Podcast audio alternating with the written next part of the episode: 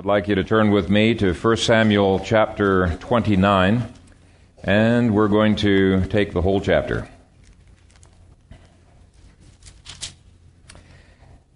This is the Word of God.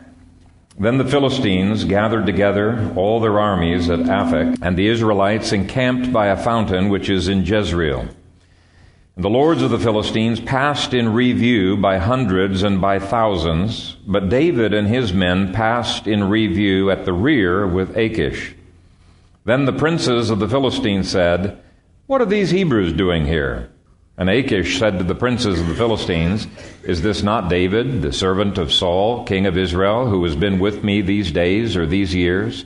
And to this day I have found no fault in him since he defected to me. But the princes of the Philistines were angry with him. So the princes of the Philistines said to him, Make this fellow return, that he may go back to the place which you have appointed for him, and do not let him go down with us to battle, lest in the battle he become our adversary. For with what could he reconcile himself to his master, if not with the heads of these men? Is this not David, of whom they sang to one another in dances, saying, Saul has slain his thousands, and David his ten thousands? Then Achish called David and said to him, Surely, as the Lord lives, you have been upright, and your going out and your coming in with me in the army is good in my sight. For to this day I have not found evil in you since the day of your coming to me. Nevertheless, the Lords do not favor you.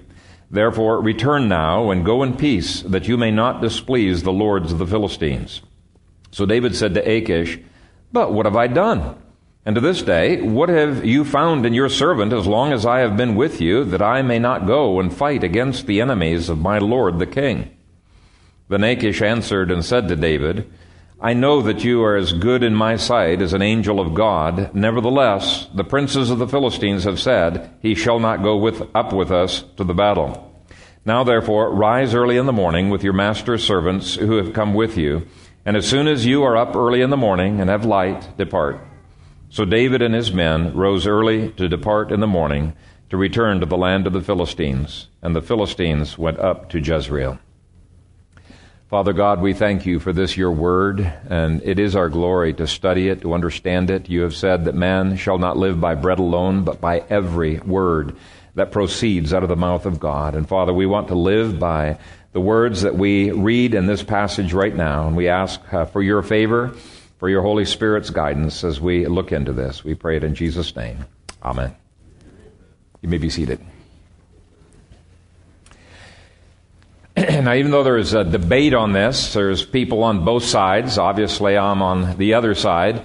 Uh, but um, there are most Christians, I would say, uh, take the position that the trouble that David found himself in in this chapter was his own fault. Uh, they don't show a whole lot of sympathy uh, for David. And uh, they say David was in trouble because he left Israel against God's will, because he was backslidden, because he was self seeking, because he didn't pray, because he didn't trust God, because he independently set up his own civil government, etc. And if you weren't here when I preached on chapter 27, uh, you can find uh, the information in that sermon on why I believe that those uh, theories are absolutely uh, wrong. Uh, in fact, I take on every one of those myths and show that every one is contradicted explicitly in some other scripture. And I won't take the time to, uh, to repeat that, but I thought it would be helpful for you to know up front. I don't think David is living in rebellion here. I think David is walking by faith in God. Now, there's a second misconception that I think it's important for us to think about uh, up front, and we've already dealt with this one as well, but uh, there are people who say that David should not have marched against Saul. He shouldn't even pretended to have marched against Saul, that this was a sin. And I believe that marching against Saul was only one possible contingency that David had in his mind at this point. But even if it was the only possibility, I still do not think that it was uh, unbiblical.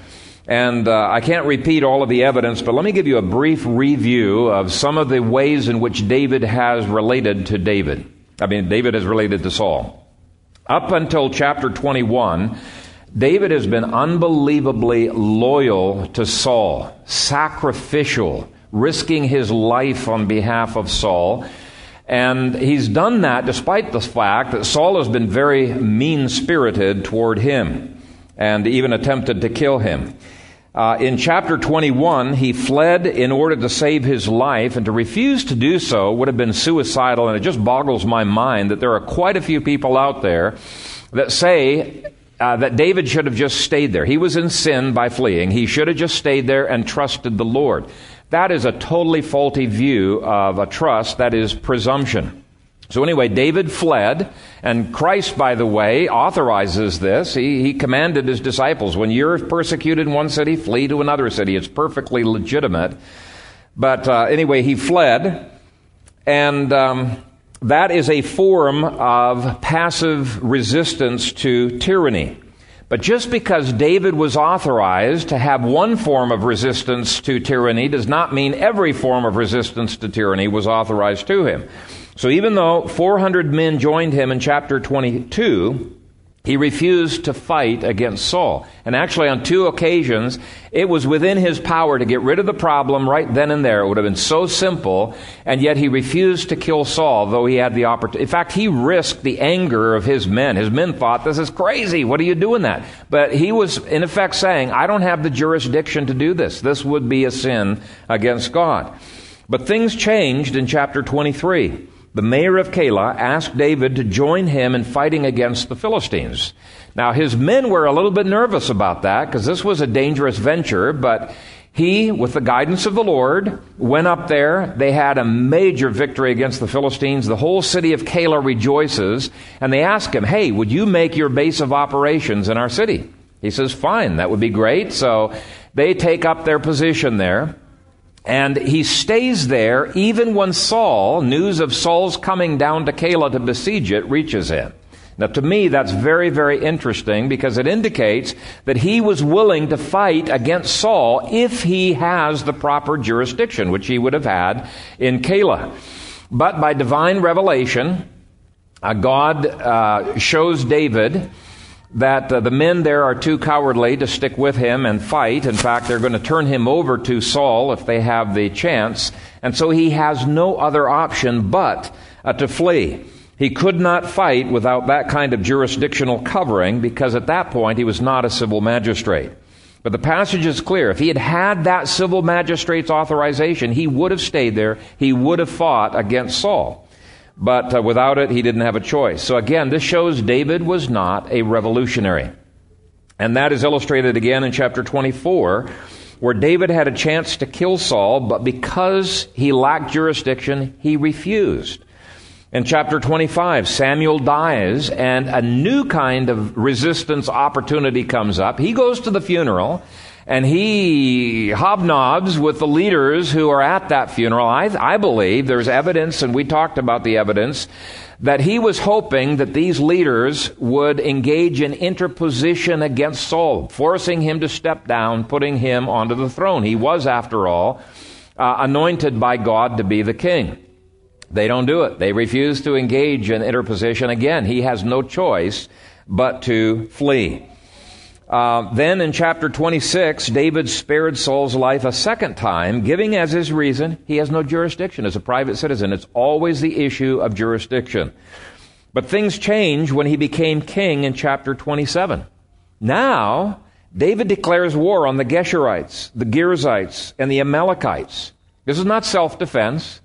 This is one nation, because he's now the magistrate of Ziklag declaring war, even offensive war, against other nations. And then in chapter 28, David professes that he's quite willing to fight against Saul. And in this chapter, he actually marches out against Saul. Now, I believe the only way that you can reconcile, I've done quite a bit of study on this, the only way you can reconcile all of those different passages is with the Reformed doctrine that armed resistance to tyranny can only happen when it is authorized by a civil magistrate who has declared war. And if you want to know a little bit more about that, there's an excellent book uh, written in the 1500s by a French Huguenot, uh, a reformed uh, a theologian and warrior. Um, who had the pen name of Junius Brutus. It's called A Defense of Liberty Against Tyrants. You can download it for free off of the Biblical Blueprints website, and it gives all kinds of different uh, biblical ways of resisting tyranny there. Great book. Now, of course, there's a whole lot more to the story than that, but I wanted to at least have us cool our heels if when we're reading this passage we're thinking, oh, David's in sin. He cannot be doing that. There is really no basis for saying that what David is doing here is wrong. And I believe that the writer of this book makes that clear actually in this chapter itself, especially verses 3 through 5, where he uses a literary technique to indicate that what these Philistines are thinking David might do is really in David's mind. Okay, let's take a look at the options that David had. Verse 1 says, Then the Philistines gathered together all their armies, and I want you to notice that phrase, all their armies, at Aphek, and the Israelites encamped by the fountain which is in Jezreel. Now, if you look at the map that's in your bulletins there, you'll notice two things. First of all, the distance from the top of the map down to the bottom of the map where Aphek is is about 45 miles. You have to travel a further 40 miles before you even get to the first of the main Philistine cities. There were five main Philistine cities that were below. And this is one of the reasons why verse 11 says David went back to the land of the Philistines. Now, on this map, it shows that the Philistines actually owned what was up here, but this was recently conquered territory. They hadn't owned that previously. Recently conquered. So they have traveled all the way up from their main territory, and all their armies are gone. What this means, and we're going to be talking about this in a moment, is all of Philistia is vulnerable. All of their defenses are gone in this offensive warfare. The other thing I want you to notice is that this Philistine expansion was threatening to cut Israel in half and potentially even to take all of Israel over, but especially the southern uh, portion uh, of Israel. And as Israel's future king, David can't just sit by and do nothing.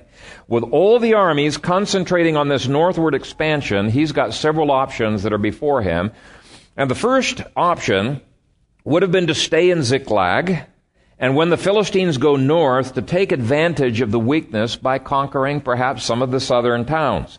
Now, there wouldn't have been any armies there, and that would have aided Israel while letting the Philistine armies deal with the threat of Saul uh, up north. But the author has already told us in chapter 28 that this option has been completely closed off. In fact, let's go ahead and read that. Chapter 28, verses 1 and 2. Now it happened in those days that the Philistines gathered their armies together for war to fight with Israel, and Achish said to David, You assuredly know that you will go out with me to battle, you and your men. So David said to Achish, Surely you know what your servant can do. And Achish said to David, Therefore I will make you one of my chief guardians forever. Well, this indicates that Achish isn't entirely stupid. Um, he has had a, a, very profitable relationship with David because David's been going out on all of these raids, which Achish thinks are raids against Israel. And Achish gets a huge cut of all of the plunder that David has uh, brought home. So he valued David and his men, but neither did he want David's army to be down south while all of his armies up north, it's probably better, it's safer to have David along with him. Now, of course, this closes off the opportunity for David to move his city elsewhere if he was so inclined to do that. I mean, he could have, if he had had the chance, have um, had an evacuation, you know, and taken all of the people that were in the city elsewhere, the men, the women, and the children. But this request from Achish makes that impossible, closes the door providentially, and only leaves two options left for David. He could take the option of fighting with the Philistines against Saul and then fight against the Philistines at his leisure, either in this battle or some future battle. Uh, but uh, depending on what God providentially opened up, and we've already seen this would have been legitimate. And uh, just think of it. Saul's been rejected by God very, very clearly. David has been anointed by God. Israel isn't showing the kind of uh, mettle that they should have in resisting his centralization. And um, uh, because David was uh, now king of Ziklag and Saul had declared war on David, it would have been perfectly justifiable for him to go to battle. I believe this would have been the least attractive of the options for David, but it was one option. The last option was that David was um, would go with the army, and this was actually an option that would have been, I think, pretty familiar with David from his history. And I want you to turn with me to 1 Samuel 14 and see this option. I think this was an option. Almost every commentary I've read said that the Philistines were alluding to this. This is an option that they were aware of as well. Um, chapter 14, verses 20 and 21. Then Saul and all the people who were with him assembled, and they went to the battle. And indeed, every man's sword was against his neighbor, and there was very great confusion. Moreover, and this is the key phrase, the Hebrews who were with the Philistines before that time, who went up with them into the camp from the surrounding country, they also joined the Israelites who were with Saul and Jonathan. Now, commentators say that this is talking about Israelites who had been conscripted into the Philistine army. They were wearing all of the Philistine uh, armor, their uniform, and when they saw the direction that the battle was going, they decided, hey, we're going to join in this fight against the Philistines as well. And they completely routed them. And then there were other Israelites who came into the battle as well. Now, before the battle happens, David doesn't r- know how the Philistines are going to mix them into the army, uh, it, it, it, it's maybe not clear. But I believe he's probably instructed his captains on what kinds of contingencies, what kinds of plans that they might have, depending on what God providentially opens up. It's an incredible risk taking, but David tends to see opportunities, not simply obstacles. And this could be an opportunity. And an amazing opportunity comes up when he finds out that Achish has been assigned the rear guard position. Verse 2. We're back in chapter 29, verse 2. And the lords of the Philistines passed in review by hundreds and by thousands, but David and his men passed in review at the rear with Achish. This was ideal.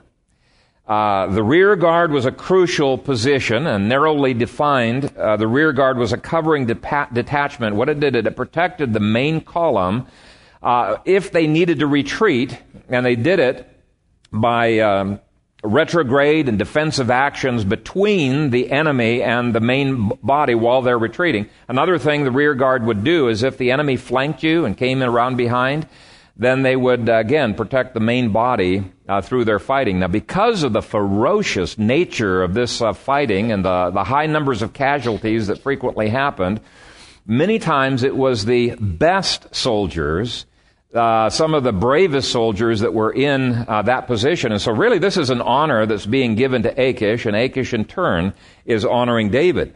But from David's perspective, this is an unbelievable opportunity because Four of the lords are going to be totally occupied with Saul up in the front there as he's spread out in the Jezreel valley. David's going to be coming up behind these guys. Can you see there's a trap that is there? And I can just see David saying, Oh, perfect. Praise the Lord. I know exactly what God wants me to do in this situation between Saul's forces and our forces, we can decimate uh, the Philistines in, in this upcoming battle. And so he's thinking providentially, yes, this is exactly what God wants us to do. And um, it'll be a great opportunity to defend Israel, and as the author creatively suggests in verses 3 through 5, to also regain credibility within Israel. But if David thought that, his hopes were dashed to the ground in the next three, three verses. We aren't really told what David is thinking. There's only hints in the passage. But we, the, the, author of this uh, passage lets us be a fly on the wall of the Philistine camp and hear what they're talking about. And the Philistine lords, they're, they're aghast at what Achish was thinking of doing. And I could just hear them saying, Are you nuts? You gotta be kidding. Look at verses 3 through 5. Then the princes of the Philistines said, What are these Hebrews doing here? And Achish said to the princes of the Philistines, Well, is this not David, the servant of Saul, king of Israel, who has been with me these days or these years? In other words, he's saying, I know who he is, I know who he is, but he's an incredible asset. Believe me, he's an asset. He goes on and he says, And to this day I have found no fault in him since he defected to me. From Achish's perspective, This is a perfect situation. David could not possibly defect to the Israelites. And you gotta remember the ruse that David has been playing against Achish in the past, because David's been going out on all of these raids over the last 16 months, and he's been bringing all of this plunder, and he reports to, gives a bunch of the plunder to Achish and says, oh yeah, we killed this many Israelites, and here's all the booty that we got, and Achish is thinking, wow, this is fantastic because David is going to be so odious, so, such a stench in the nostrils of the Israelites, he's never going to be safe in Israel again by himself.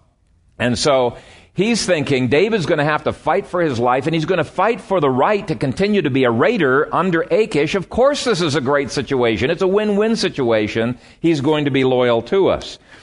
But, um, these other princes uh, think he's insane. Uh, they're really ticked off, uh, and they're obviously seeing something that Achish is blind to. Let's begin reading at verse 4. But the princes of the Philistines were angry with him. So the princes of the Philistines said to him, Make this fellow return, that he may go back to the place which you have appointed for him, and do not let him go down with us to the battle, lest in the battle he become our adversary. For with what could he reconcile himself to his master, if not with the heads of these men? Is this not David, of whom they sang to one another in dances, saying, Saul has slain his thousands, and David his ten thousands? Now Achish has tried to assure them, you can trust David. You know, he, he's loyal. And they're in effect saying uh, that, uh, how can you be so stupid? Now, maybe Achish was too young to remember what happened in chapter 14. Uh, there is evidence that he was the young son of the king of Ekron. So it could be he was too young to remember what happened in chapter 14 when the conscripted Hebrews turned on the Philistines and killed so many. Uh, it just was an absolute destruction. But these other four Philistine princes, they're more seasoned. They're not about to take any chances with these Hebrews. They don't give Achish a suggestion, they give him a commandment. They kick him out of the army, and uh, they, they, they, they basically tell him that the decision is final. He's been outvoted. And of course, uh, I think we'd have to agree with the four princes because it was a suicidal strategy. And to me, this illustrates how blinded people can be when it comes to the three P's profit, pride, and power. How many times do people lose everything that they have because they're greedy with a get quick, rich quick scheme? And how many times do people make absolutely destructive decisions because of pride? Uh, I love the last battle in the movie The Patriot, you know, where the British Army, they're, they're going in making a wrong decision that you can see just flows from pride because they're so ticked off at uh, this uh, patriot. But down through history, you can see many foolish decisions because of the other P's as well. And what I want to do, I want to quickly look at the specific ways in which Achish was blind. Verse 6. Then Achish called David and said to him, Surely as the Lord lives, you have been upright. Now I want you to notice that the word Lord is in all capital letters. And in the New King James Version, anytime that happens, it's representing the name Jehovah or Yahweh. Okay, I don't know why they don't just transliterate it and leave uh, Yahweh in there. I think it would be preferable. But anyway, commentators have been puzzled as to why a pagan would swear by the name of Yahweh. Why don't they swear by their own God's names? Uh, it doesn't make any sense to them. Philistines would swear by their own gods, not Yahweh. And that first picture in your outline's amazing archaeological find. It's an inscription where the Achish of our passage here in this text dedicates a temple to another god. And it identifies Achish, the king of Gath, as being the young son of the king of Ekron. Now, was he converted under David? Everybody that I have read on, on Achish here says no. There's no way that he's been converted to Jehovah. So they say, well, if he's not converted to Jehovah, why is he swearing in the name of Jehovah and saying, as Yahweh lives? Why would he do that? Uh, it'd be uh, meaningless to swear in the name of a God that you didn't believe because the whole purpose of swearing is to say, may this God curse me, take away all my blessings, you know, if I'm, if I'm not lying. If you swear in somebody else's uh, God that you don't believe in, you could care less what he does, right? So why swear in the name of Yahweh? You're only going to swear in the name of a God who benefits you and you don't want to take off. You don't want to upset because he's going to continue to be uh, somebody who, who blesses you.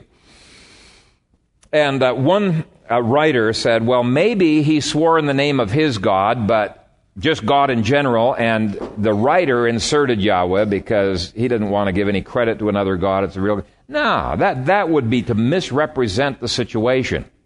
Um, uh, in, in, this situation, he's quoted, the text is quoting his words. So commentators are puzzled by this, and I believe that the simplest explanation is this. Achish was a polytheist who believed in many gods. And polytheists are quite willing to have any god on their side. The more the merrier. That's why they're polytheists, right? Uh, in India, Hindus are quite willing to accept Jesus as a god, so long as Jesus doesn't make them get rid of all of their other gods, right? Sure, another god, I more the merrier. That we we like gods to be on our side. So if you want to have gospel notches on your gospel slingshot, you know how many conversions have you had? Just go to India and have an open air campaign, and every time you'll get thousands and thousands of people raising their hands. Sure, we'll take Jesus as a God, especially since He's healing people, and especially since, uh, you know, you guys seem rich, and yeah, we'd like to have Jesus, but they're not soundly converted. Um, when, whenever I've gone to India and preached in open air campaigns, our whole team is always instructed very carefully that there has to be antithesis. We tell them, God will be angry with you if you do not destroy your idols and renounce your former gods. He is a jealous God who does not want any competition. You must be devoted to Him and to Him alone. Now, they're not willing to do that because they don't want to offend these other gods unless they're very, very serious. So the 24 or so converts that we've had in India uh, uh, who have renounced their former gods, they still are Christians. Whereas you look at some of these other converts, no. Uh, they, they're Hindus still. They worship all of the different gods as well as Jesus. You know, yeah, why not? It doesn't hurt to uh, worship him just in case. Okay? So, here's what's probably what has happened. When David came along with his God, Yahweh, it was amazing. He magically seems to be protecting these guys. Not a one of these men, despite fighting for 16 months, going on these aggressive raids, has died. And he's bringing back unbelievable amounts of booty, and of course it's enriching Achish. And he's thinking, wow, this is a powerful God, and it sure is nice having this God in my service as well as all of the other gods that are out there. I just think it's a pragmatic action of a polytheist. He believed Yahweh existed. He was even happy that this God was giving him wealth. So why wouldn't he swear in the name of Yahweh? It'd be convincing both to him and to David. He didn't want to lose this wealth. He didn't want to lose this God's protection, is what he's thinking he's having. So to me, it's not a puzzle at all. And so, here's the so what.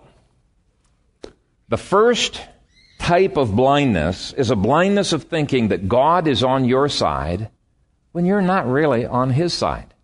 And even Christians can fall into this trap. You know, in Joshua chapter 5, Joshua asked the messenger of the covenant, messenger of the Lord, if he was on Joshua's side. Now, this angel of the Lord, this messenger of the Lord, was the pre incarnate Son of God himself. And God is basically telling Joshua that is not an appropriate question.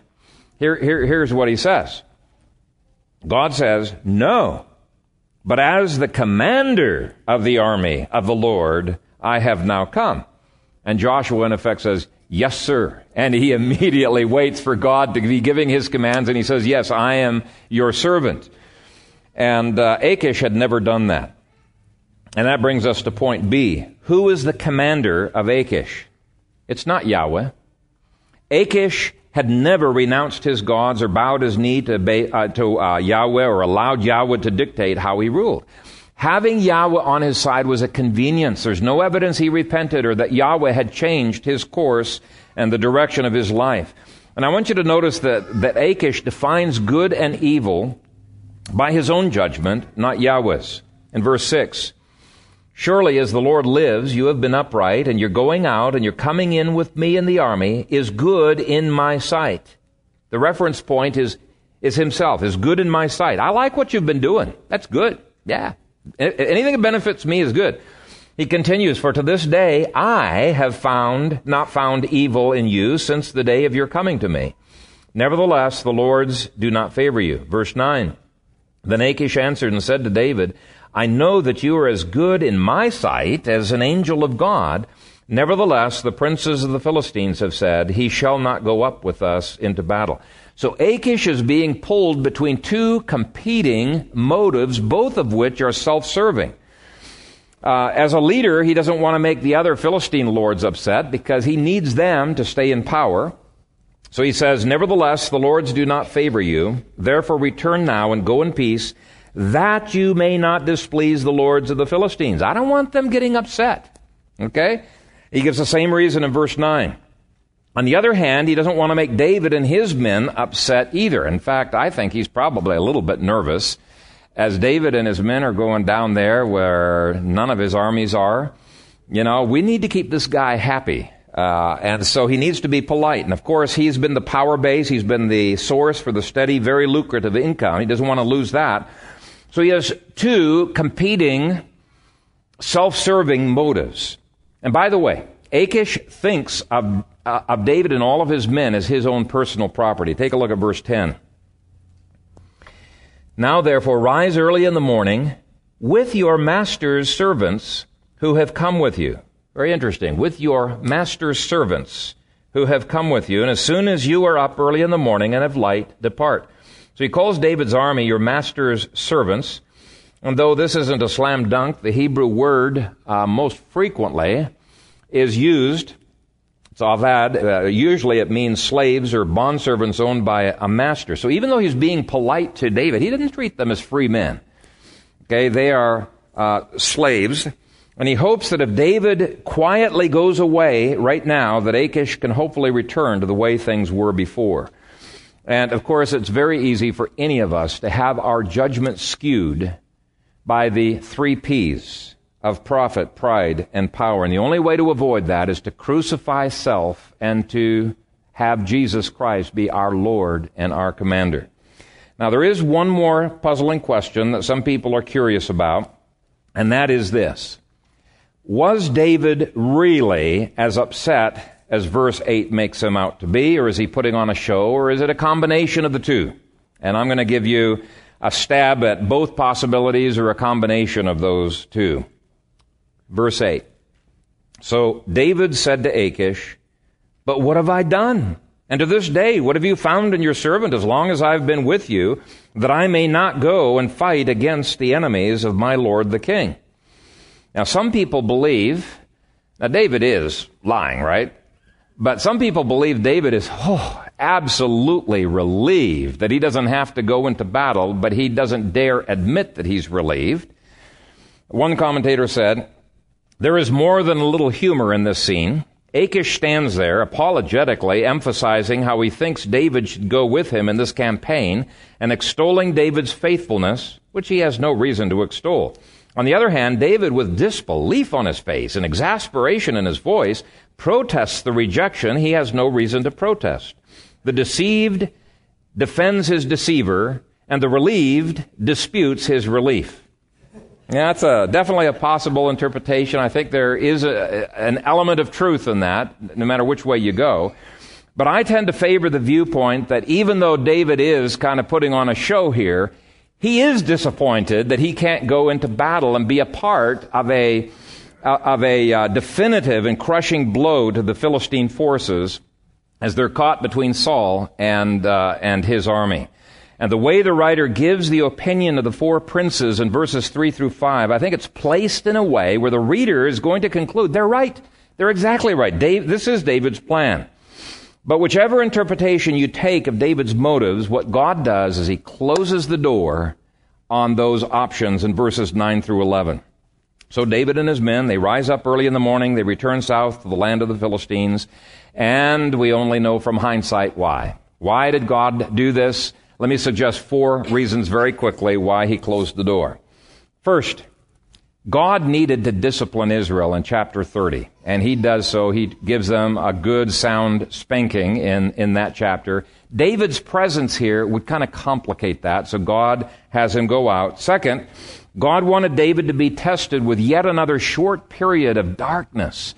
Uh, and, and that's in chapter 30 as well, before he can elevate David to the throne. And this was a profound, critical proving ground for David's kingship.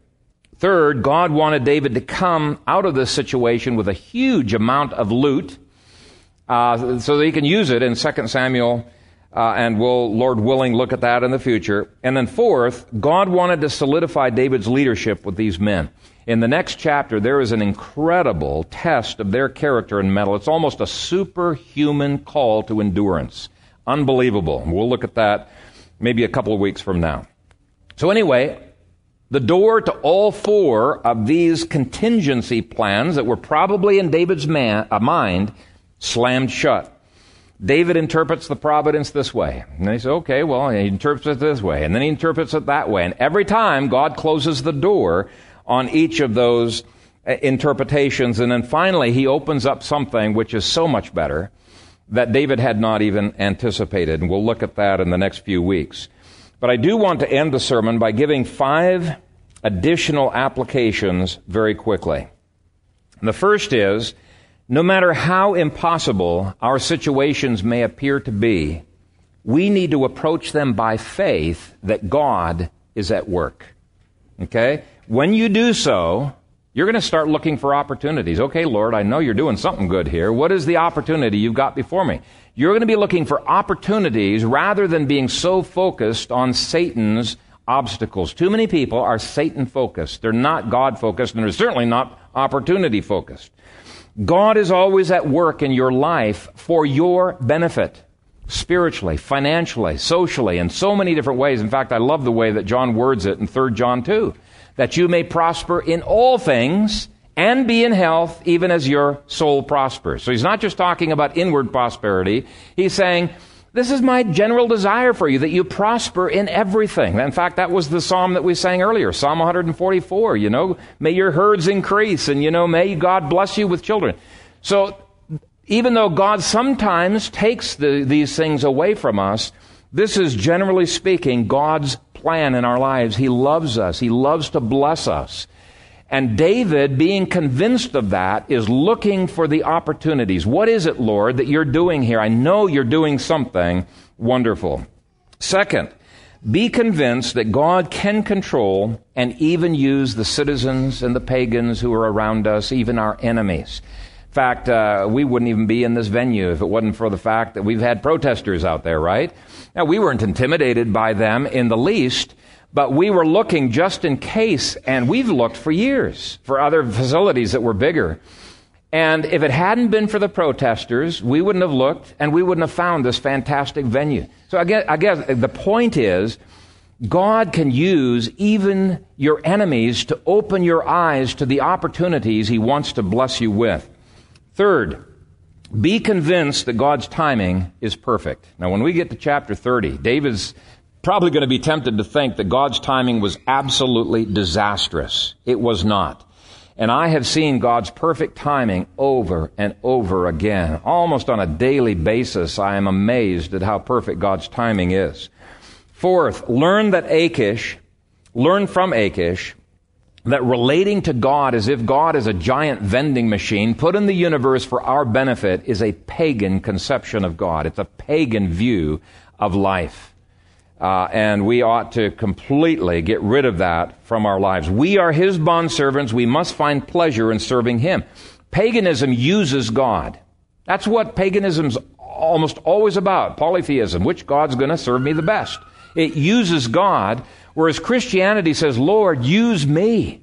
So here's the question we need to ask ourselves. Do I have a view of life and a view of God that more resembles Achish? Or does it resemble David? who is willing to be used by the Lord. Fifth, don't be dogmatic that you know what God's providence is dictating. Nothing in life is infallible except for the Bible. It sure looked to David Like God might be opening up opportunities as all of these armies are going north. Maybe we could do something in the south. God slams that door shut. Then it looks like, okay, maybe God's going to use us to defeat the Philistines up north in Israel. And that even seemed more positive as he becomes the rear guard. Yes, this is exactly what God is doing, but it turns out not to be the case. And then as they're uh, going back south, they might be strategizing among themselves. What is God doing? Maybe He wants us to be attacking the Philistines in the south. And God closes that door uh, with the Amalekites in chapter 30. Now, here's the point. Even though we should always be looking for God's opportunities that are out there that we can seize by faith. In fact, that's an absolutely essential component of biblical entrepreneurialism. It's always expecting opportunities that God is putting into your path and seizing them by faith. So even though that is true, we need to have an attitude that's very humble for God to blue pencil all of our plans in and say, Lord, what is it you're doing? I'm willing to adjust my schedule, my time, my everything to adapt to your providences as we move along. But no matter what God does with your opportunities, no matter what He does, it's always for your good. He cares about you, and He's working everything together for your good. Amen. Father, we thank you for the uh, exemplifications in history of so many principles that we find elsewhere in your word.